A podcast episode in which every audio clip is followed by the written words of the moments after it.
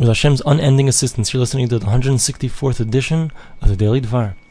So we began this fourth chapter speaking about the concept that a person who does chesed, does kindness, so something that he has in this world, he has in the next world, and something that can save him when he's in trouble.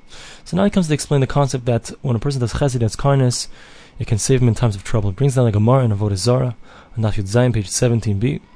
There it says that there's a story with Rabbi Lazar ben Parta and Rabbi Chanina ben Teradion. These two great rabbis, that they were caught they were caught by the evil Romans. I think it was the Romans.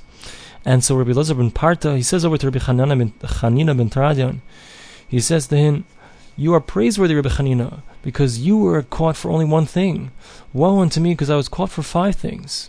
So Rabbi Chanina ben Teradion says back to him, he says, You are praiseworthy because you were caught for five things, but you got saved. Woe unto me because I was caught for one thing and I wasn't saved. Why were you saved? So says Rabbi Chanina ben Teradion, because you were involved with with Torah and with Chesed, with kindness. Not only were you learning, but you were also involved at the right level in doing kindness. But I was only involved in learning Torah at the right levels. But the kindness that I've done, and he did the kindness, it wasn't uh, it wasn't at the level that it should have been. And Rav Huna explains that whoever is involved in Torah alone, without doing kindness, is as if he has no God. As the verse says, V'yomim emes. Many days were the Jews of the people of Israel without a true God, because they were involved with Torah, but they were not involved with chesed, with kindness. Thus, we see that a person who's properly involved with kindness, so that the kindness, that zuchus, the merit that he has from that kindness, has the ability to stand for him when he's in a very difficult situation, just like Rabbi Chanina ben Teradion and Rabbi ben Parta. So now the Chofetz Chaim wants to explain why is this true? Why is it that a person has this ability by doing chesed? to, to be ma'orer, to awaken, that only good things should happen, it can save him from the darkest moments. So the Chofetz Chaim begins by explaining, brings, brings down the following medrash in Rus, in Rus Rabbah. It says like this, See how great is the power of those who do charity and do kindness, because they're not covered in the shade of the morning. They're not covered in the shade of the land. They're not covered in the shade of the wings of the sun. They're not covered in the in the shade of the wings of the angels called Chayos. They're not covered in the in the shade of the wings of the angels called Kruvim. They're not covered in the wings of the angels called Srafim, but rather they're covered by their they're protected by the shade of the one who said in the world was created. As the verse says, Mayakar chazak halakim, how how precious is your kindness, Hashem, adam and people will be will be protected by the shade of your wings. So what's the understanding of this? So he explains that in the Beis Din Shel Maalah, in the court above, in the heavenly court, so that's where they do the din, that's where they do the judgments. So there are many, many malach and there are many angels of, of mercy. And those are most of the Sanhedrin, he explains, most of the Sanhedrin, that court above, so they're made up of these angels of mercy.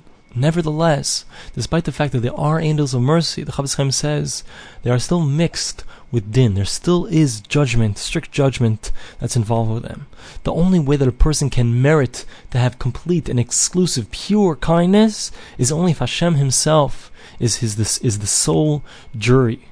If Hashem is the only one, the only judge, the only jury, so then a person can experience pure kindness. And the way that a person taps into that pure kindness is by him becoming a Bal Chesed, by becoming someone who's completely attached to kindness. So then he awakens above that root, that root of kindness. And that's how he merits that Hashem himself is the one who's going to be the judge for him. And that's the idea, that's the concept, that's the intention of the Medrash when it says, See how great is the power of those who are involved in charity and good kindness. As the verse says, How precious is your kindness, Hashem. And the end of the verse is, People can, can end up under your wings, protected by your wings, because those people who are able to awaken the kindness of Hashem, so those are the people that are able to be underneath the wings, so to speak, of Hashem and protected by Him, and not have to be protected by the, the shade of any other creature.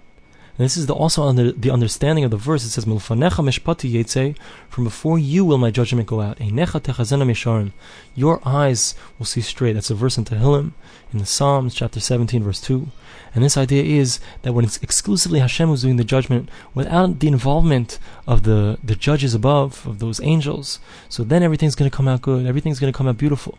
Because when Hashem is the sole arbiter, when he's the soul, one who's deciding upon a person, so he sees the good, even in the evil, he's able to find some limus some kind of uh, merit within it. Mah she'ein kein, which is not so when it comes to if the angels above are the ones that are doing the judgment, so they see things as they are on the surface, and the person can't find that great credit, which only Hashem himself can find. Thanks for listening to the Daily Dvar.